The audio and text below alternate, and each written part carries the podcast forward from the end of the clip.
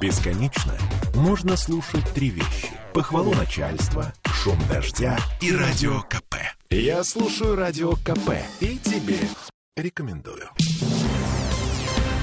А, теперь про резинотехнические изделия. Ох, люблю такое.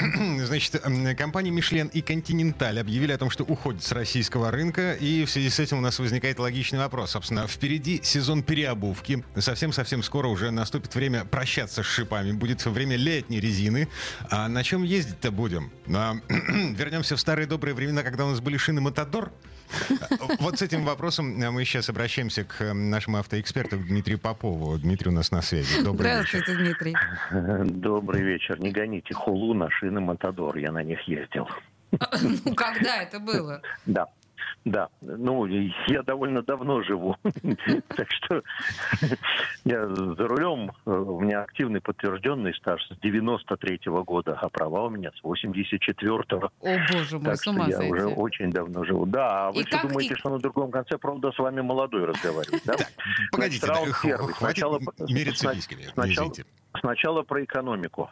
Так. Я почему сейчас делаю этот акцент? Потому что не вы первый, не вы последний задают мне вопрос, что делать, куда бежать. Друзья мои, две недели прошло. Мы с вами имеем дело не с э, конфликтом на Украине и его последствиями, мы имеем дело с глобальным перераспределением экономических, энергетических, потребительских, производственных ресурсов, с глобальным экономическим взрывом. Поэтому прежде чем куда-то что-то паниковать, нужно дождаться, пока ударная волна этого взрыва пройдет. Закончится его активная фаза. Я думаю, что это полгода, год приблизительно. Угу. А и по, по полгода, год мы будем понятно, ездить я... на, на старой резине, я правильно понимаю?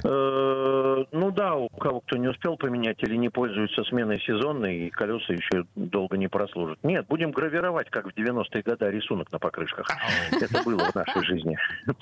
Значит, теперь, теперь, теперь, по поводу санкций. Ну, во-первых, Континенталь уходит, Пирелли сказала, что остается. У них очень большой кусок производства, на самом деле. Да, Nokian ну, тоже, в уходит, но, э, значит, э, что я хотел бы сказать? Я не очень сильно критически отношусь э, к колесам отечественного производства. Нижнекамские колеса меня вполне себе устраивали. Но последние, сейчас я вам скажу интересную вещь, которая многих под, подбодрит. Я последние два автомобиля, я жизнь количеством автомобилей считаю, последние свои два автомобиля я пользуюсь колесами производства, сейчас, внимание, папам, Сербия.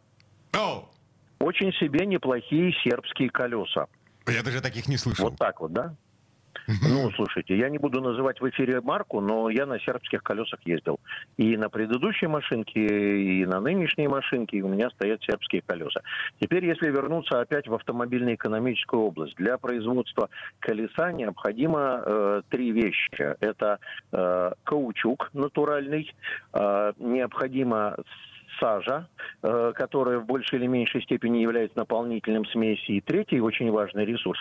Производство шин и колес является высокоэнергоемким, потому что процесс вулканизации – это процесс высокотемпературный в закрытом пространстве, там очень много всяких компрессоров и прочее, прочее, прочее. Так, значит, так с, вот, с, энергией, лидером... да, с энергией и сажей у нас вроде как все в порядке, а, э, извините, каучуковые деревья... Этого вообще просто, я временами хожу по пригородам Петербурга и думаю, что я часть колеса в себя вдыхаю.